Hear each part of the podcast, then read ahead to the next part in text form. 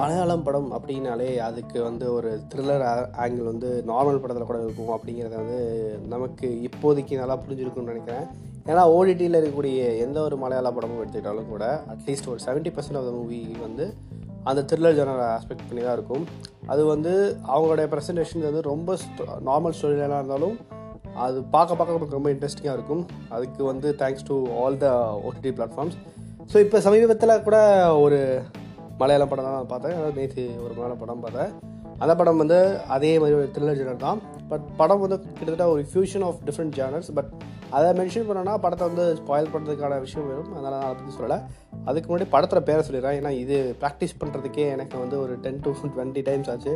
Row ஷேக் title கேட்கும்போது ஏதோ இங்கிலீஷ் படம் கேட்குற மாதிரி தான் இருக்குது பட் இந்த படம் வந்து மம்முட்டி தடித்த படம்.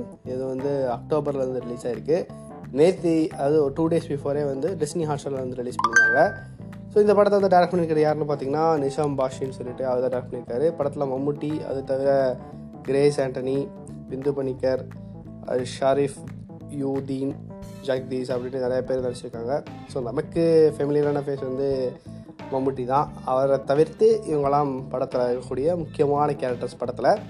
ஸோ இந்த படம் வந்து ஆல்ரெடி சொன்ன மாதிரி ஒரு த்ரில்லர் அப்படிங்கும்போது நார்மல் த்ரில்லருங்கிறத விட இந்த ஃபியூஷன் ஆஃப் எப்படின்னா ஒரு ஹாரர் கலந்த த்ரில்லர் இது வந்து ஸ்பாயில் பண்ணக்கூடாதுன்னு நினச்சேன் பட் வேறு வழி இல்லை. இது சொல்லி தான் ஆகணும் அப்படிங்கிற ஒரு விஷயமாயிருச்சு. ஏன்னா படத்தோட பேஸ் பிளாட்டே வந்து ரொம்ப டிஃப்ரெண்ட்டாக இருந்தது.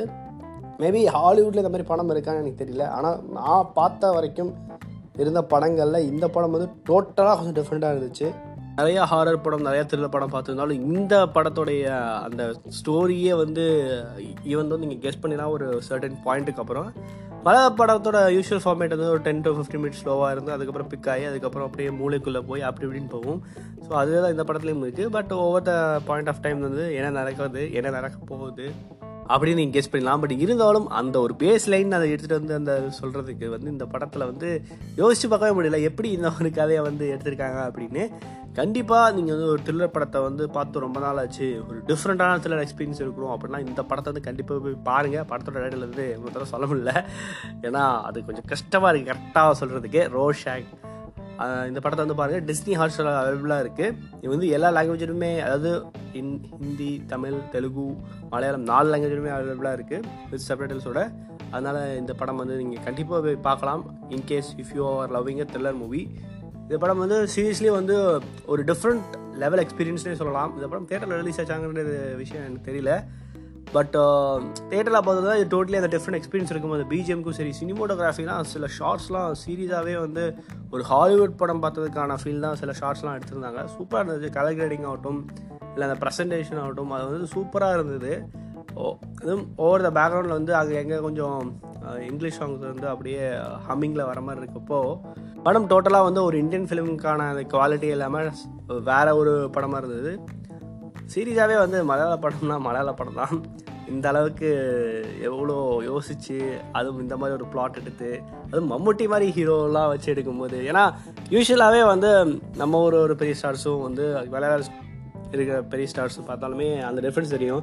நம்ம ஊரில் அந்த ஒரு ஸ்டாருக்கு வந்தாலே ஒரு அந்த இன்ட்ரோ அது இதுன்னு பயங்கரமாக இருக்கும். பட் இதில் ரொம்ப டிஃப்ரெண்ட்டாக மலையாள படத்தில் அது இருக்காது தான் பொதுவாக பட் இந்த படத்துலையும் அதுக்கு ஏற்ற மாதிரியே ரொம்ப நார்மலாக ஸ்டார்ட் ஆகி ஒரு டென் மினிட்ஸ் அப்படியே போய் அதுக்கப்புறம் முக்கியமாக படத்தில் சில லொக்கேஷன்ஸ்லாம் வந்து சூப்பராக இருந்துச்சு.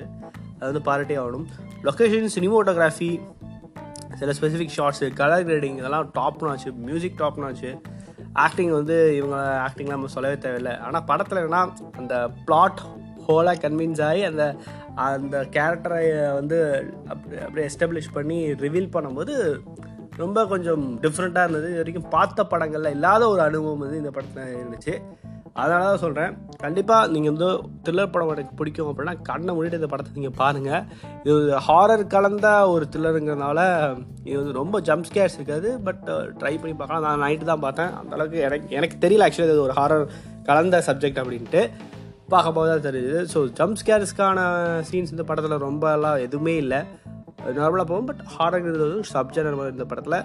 கண்டிப்பாக ட்ரை பண்ணுங்கள் நீங்கள் உங்களுக்கு த்ரில்லர் ஃபிலிம்ஸ் வந்து ரொம்ப பிடிக்கும் அப்படிங்கிற பட்சத்தில்